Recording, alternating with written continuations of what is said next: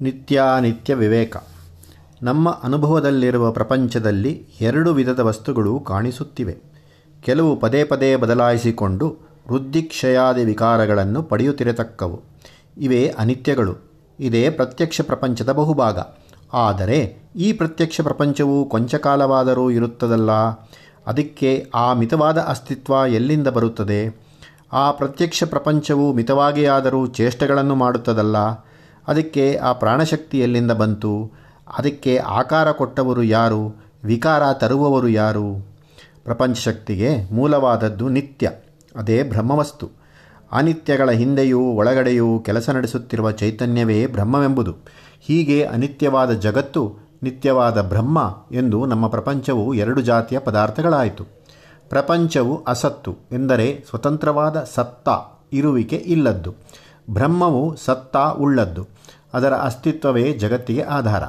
ಈಗ ಸ್ವಾಮಿ ಈ ಎರಡು ಪದಾರ್ಥಗಳ ಸಂಬಂಧವನ್ನು ನಿರೂಪಿಸುತ್ತಾನೆ. ಏಕೆಂದರೆ ಅರ್ಜುನನ ಪ್ರಶ್ನೆಗೆ ಕೊಡಬೇಕಾದ ಉತ್ತರವು ಈ ನಿತ್ಯಾನಿತ್ಯ ವಸ್ತು ನಿರ್ಣಯದಿಂದ ಹೊರಡಬೇಕಾಗಿದೆ. ಯುದ್ಧಕ್ರಿಯೆಯು ಅನಿತ್ಯವಾದದ್ದಕ್ಕೆ ಸಂಬಂಧಪಟ್ಟದ್ದು. ನಾಸತೋ ವಿದ್ಯತೆ ಭಾವೋ ನಾಭಾವೋ ವಿದ್ಯತೆ ಸತಃ. ಉಭಯರೋಪಿ ದೃಷ್ಟನ್ನೋ ಅಂತಸ್ತ್ವನಯೋಸ್ತತ್ವ ದರ್ಶಿಭಿ ಅಸತ್ತಿನಿಂದ ಎಂದರೆ ಇರುವಿಕೆ ಇಲ್ಲದ್ದರಿಂದ ಇರುವಿಕೆ ಹುಟ್ಟುವುದಿಲ್ಲ. ಇರುವುದರಿಂದ ಇಲ್ಲದಿರುವಿಕೆ ಹುಟ್ಟುವುದಿಲ್ಲ, ಉಂಟಾಗುವುದಿಲ್ಲ. ಎಂದರೆ ಇಲ್ಲದ್ದು ಹುಟ್ಟುವುದಿಲ್ಲ, ಇರುವುದು ಹೋಗುವುದಿಲ್ಲ.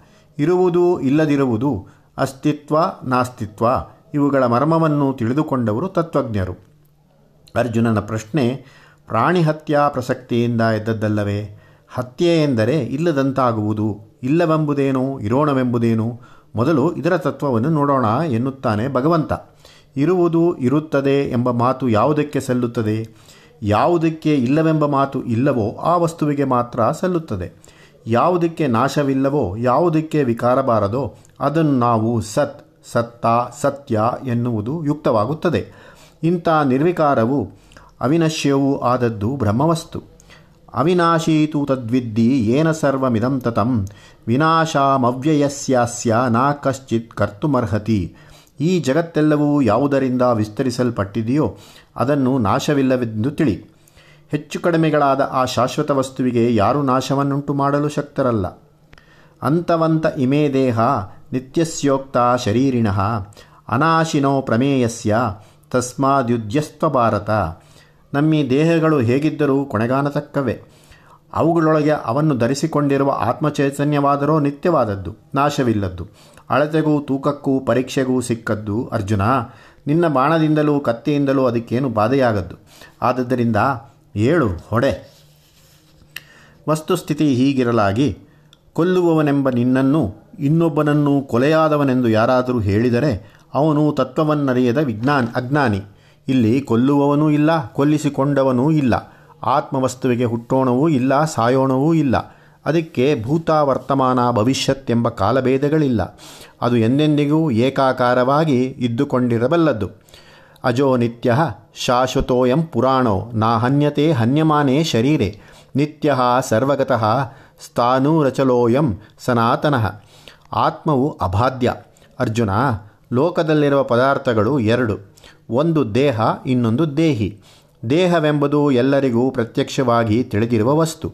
ಅದರಲ್ಲಿ ಭೌತವಾದ ಅಂಗಾಂಗಗಳು ಮಾತ್ರವಲ್ಲದೆ ಮನಸ್ಸು, ಬುದ್ಧಿ ಮೊದಲಾದ ಅಂತಃಕರಣಗಳು, ಅವುಗಳಲ್ಲಿ ಜನ್ಮಜನ್ಮಾಂತರಗಳಿಂದ ಸೇರಿಕೊಂಡಿರುವ ಕರ್ಮಋಣಶೇಷಗಳು ವಾಸನಾ ಪ್ರವೃತ್ತಿಗಳು ಸೇರಿರುತ್ತವೆ. ಇವೇ ಜೀವಲಕ್ಷಣಗಳು. ಆತ್ಮದಿಂದ ಬೇರೆಯಾದ ಎಲ್ಲ ಸೂಕ್ಷ್ಮ ದ್ರವ್ಯಗಳು ದೇಹದ ಅಂಶಗಳೇ. ದೇಹಿಯು ದೇಹದೊಳಗಿರುವ ಚೈತನ್ಯ, ಅದೇ ಶುದ್ಧಾತ್ಮ.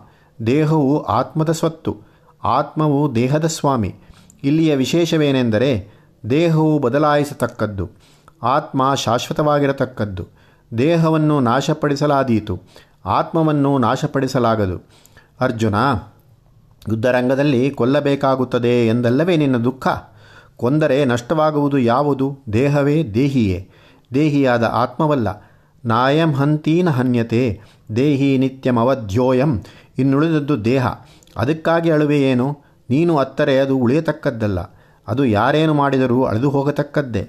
ಜಾತಸ್ಸಿಹಿ ಧ್ರುವೋ ಮೃತ್ಯು ನಾವು ಹಳೆಯ ಬಟ್ಟೆ ಕಳಚಿ ಹೊಸ ಬಟ್ಟೆ ಇಡುವಂತೆ ಜೀವದಶೆಯಲ್ಲಿರುವ ಆತ್ಮ ಒಂದು ದೇಹವನ್ನು ತೊರೆದು ಇನ್ನೊಂದನ್ನು ಧರಿಸಿಕೊಳ್ಳುತ್ತದೆ. ಮನುಷ್ಯನಿಗೆ ಬಾಲ್ಯ, ಯೌವನ, ಮುಪ್ಪುಗಳು ಹೇಗೆ ತಪ್ಪಿಸಿಕೊಳ್ಳಲಾಗದ ಅವಸ್ಥೆಗಳೋ, ಮರಣದಿಂದ ಬೇರೊಂದು ದೇಹವನ್ನು ಪಡೆಯುವುದು ಹಾಗೆ ತಪ್ಪದೇ ಬರುವ ಘಟನೆ. ತಸ್ಮಾದ ಪರಿಹಾರ್ಯೇರ್ತೆ ನಾತ್ವಂ ಶೋಚಿತುಮರ್ಹಸಿ. ನಮ್ಮಿಂದ ಪರಿಹರಿಸಲಾಗದ ಸಂದರ್ಭಕ್ಕಾಗಿ ಗೋಳಿಟ್ಟರೆ ಬರುವ ಫಲವೇನು? ಹೇಗಾದರೂ ಮೃತ್ಯು ಎಲ್ಲರಿಗೂ ಎಂದೋ ಒಂದು ದಿನ ತಪ್ಪದೇ ಬರತಕ್ಕದ್ದು. ಗೋಳಾಟದಿಂದ ಅದು ತಪ್ಪದು. ಭಗವಂತನು ದೇಹಕ್ಕೆ ಹಳೆಯ ಬಟ್ಟೆಯ ಉಪಮಾನವನ್ನು ಕೊಟ್ಟಿದ್ದಾನೆ. ವಾಸಾಂಸಿ ಜೀರ್ಣಾನೆ. ಇದರಲ್ಲಿ ಒಂದು ಸ್ವಾರಸ್ಯವಿದೆ. ಜೀರ್ಣವಾದ ಬಟ್ಟೆಯನ್ನು ಯಾರೂ ಪುನಃ ಗಟ್ಟಿ ಮಾಡಲಾರರು. ಬಿಸಾಡುವುದೊಂದೇ ಅದಕ್ಕೆ ತಕ್ಕ ವಿನಿಯೋಗ. ಹಾಗೆಯೇ ಬಹುಪ್ರಬಲವಾದ ದುರ್ಗುಣಗಳಿಂದಲೂ, ದುರಾಶೆಗಳಿಂದಲೂ, ದುರಭ್ಯಾಸಗಳಿಂದಲೂ ಜೀರ್ಣವಾದ ದೇಹವನ್ನು ತೊಳೆದು ನಿರ್ಮಲಪಡಿಸುವುದು ಯಾರಿಗೂ ಸಾಧ್ಯವಿಲ್ಲ.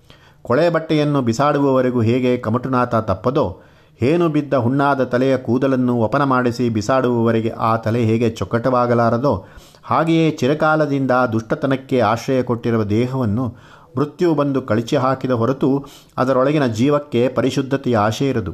ಆದದ್ದರಿಂದ ದುಷ್ಟದೇಹವನ್ನು ಧರಿಸಿರುವ ಜೀವಕ್ಕೆ ಆ ದೇಹದ ಅವಸಾನವೇ ಉಪಕಾರವಾದೀತು. ಪಾಪದೇಹಾದಾರಿಗೆ ಮರಣವೇ ಮೋಚಕ. ಆದದರಿಂದ ಯುದ್ಧದಲ್ಲಿ ಒದಗಿ ಬರುವ ಮೃತ್ಯುವು ಅಪಕಾರವೆಂದು ಭಾವಿಸಬೇಕಾಗಿಲ್ಲ. ರೋಗಗ್ರಸ್ತನಾಗಿ ಬಳಲಿ ಕೊ, ಕೊಳೆಯಲ್ಲಿಯೇ ಇದ್ದು ಬಿಡುತ್ತೇನೆನ್ನುವ ಸೋಮಾರಿಯನ್ನು ನಿರ್ಬಂಧದಿಂದ ಹಿಡಿದೆಬ್ಬಿಸಿ ಹಳೆಯ ಬಟ್ಟೆ ಬರೆಗಳನ್ನು ತೆಗೆದುಹಾಕಿ ಒಗೆದ ಬಟ್ಟೆಯನ್ನು ಉಡಿಸುವುದು ಹೇಗೋ ಯುದ್ಧವು ಯಾರಿಗಾದರೂ ದೇಹವನ್ನು ಬಿಡಿಸುವುದು ಹಾಗೆ. ಅವರಿಗೆ ತದನಂತರ ಇನ್ನೂ ಉತ್ತಮವಾದ ವಸ್ತ್ರ ಲಾಭವಾಗುತ್ತದೆ ಅರ್ಜುನನು ಇನ್ನೊಂದು ಪ್ರಶ್ನೆ ಕೇಳಬಹುದು. ಮೃತ್ಯು ಅನಿವಾರ್ಯವಾಗಿ ಬಂದರೆ ಬಂದುಕೊಳ್ಳಲಿ. ಆದರೆ ಅದಕ್ಕೆ ಕಾರಣ ನನ್ನ ಕೈಯಿಂದ ಏಕಾಗಬೇಕು? ಆ ಪಾಪ ನನ್ನ ಕೈಗೆ ಏಕೆ ಅಂಟಬೇಕು? ಇದಕ್ಕುತ್ತರ ಹೀಗಿದೆ. ಸ್ವಧರ್ಮ, ಕರ್ತವ್ಯತೆ. ಪ್ರತಿಯೊಂದು ಪ್ರಾಣಿಯು ದೇಹ, ಆತ್ಮ ಎಂಬ ಎರಡು ಎರಡಂಶಗಳುಳ್ಳದ್ದಷ್ಟೇ. ಆತ್ಮ ಆ ದೇಹ ಸ್ಥಿತಿಯಲ್ಲಿ ಜೀವವೆನಿಸಿಕೊಳ್ಳುತ್ತದೆ. ಜೀವವು ಎರಡು ಪಾರ್ಶ್ವಗಳುಳ್ಳ ವಸ್ತು. ಒಂದು ಪಕ್ಕದಲ್ಲಿ ಅದು ಜಡವಾದ ದೇಹ, ಇನ್ನೊಂದು ಪಕ್ಕದಲ್ಲಿ ಅದು ಚೇತನವಾದ ಆತ್ಮ. ದೇಹ ಕಾರಣದಿಂದ ಜೀವವು ಲೋಕಜೀವನದಲ್ಲಿ ನಾನಾ ಕಷ್ಟಗಳನ್ನು ಅನುಭವಿಸಬೇಕಾಗುತ್ತದೆ. ಪ್ರಕೃತಿ, ಕರ್ಮ, ದೈವ ಮೊದಲಾದ ನಾನಾ ಕಾರಣಗಳು ಗದ್ದಲದಲ್ಲಿ ಜೀವವು ತನ್ನ ಆತ್ಮದಶೆಯನ್ನು ಮರೆತುಕೊಂಡು ದುಃಖಪಡುತ್ತದೆ. ಅದು ತನ್ನ ಜೀವಾವಸ್ಥೆಯಿಂದ ಬಿಡಿಸಿಕೊಂಡು ಆತ್ಮಸ್ವರೂಪವನ್ನು ಕಂಡುಕೊಂಡು ಅನುಭವಿಸಿದಾಗ ನಿಜವಾದ ಆನಂದ, ಅದೇ ಮೋಕ್ಷ. ಆ ಸಾತ್ವ ಸಂದರ್ಶನವು ಜೀವಕ್ಕಾಗಬೇಕಾದರೆ ಅದು ಕೆಲವು ಶಿಕ್ಷಣ ಸಾಧನೆಗಳನ್ನು ಪಡೆದುಕೊಳ್ಳಬೇಕು. ಆತ್ಮವು ನಿತ್ಯ ಸರ್ವಗತಃ ಸ್ಥಾಣು ಅಚಲೋಯಂ ಸನಾತನಃ.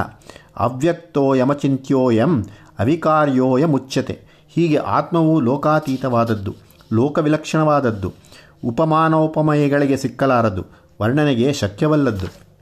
ಅಂತಹದ್ದನ್ನು ಕಂಡು ಅನುಭವಿಸಬೇಕೆಂದರೆ ಆತ್ಮಕ್ಕೆ ಮುಸುಕಿರುವ ದೇಹ, ಪ್ರಪಂಚಗಳ ಪೊರೆಪಟಗಳನ್ನು ಸಡಲಿಸಿ ಬಿಸಾಡಬೇಕು. ಮುಂದೆ ಧರ್ಮವೆಂದರೆ ಏನು?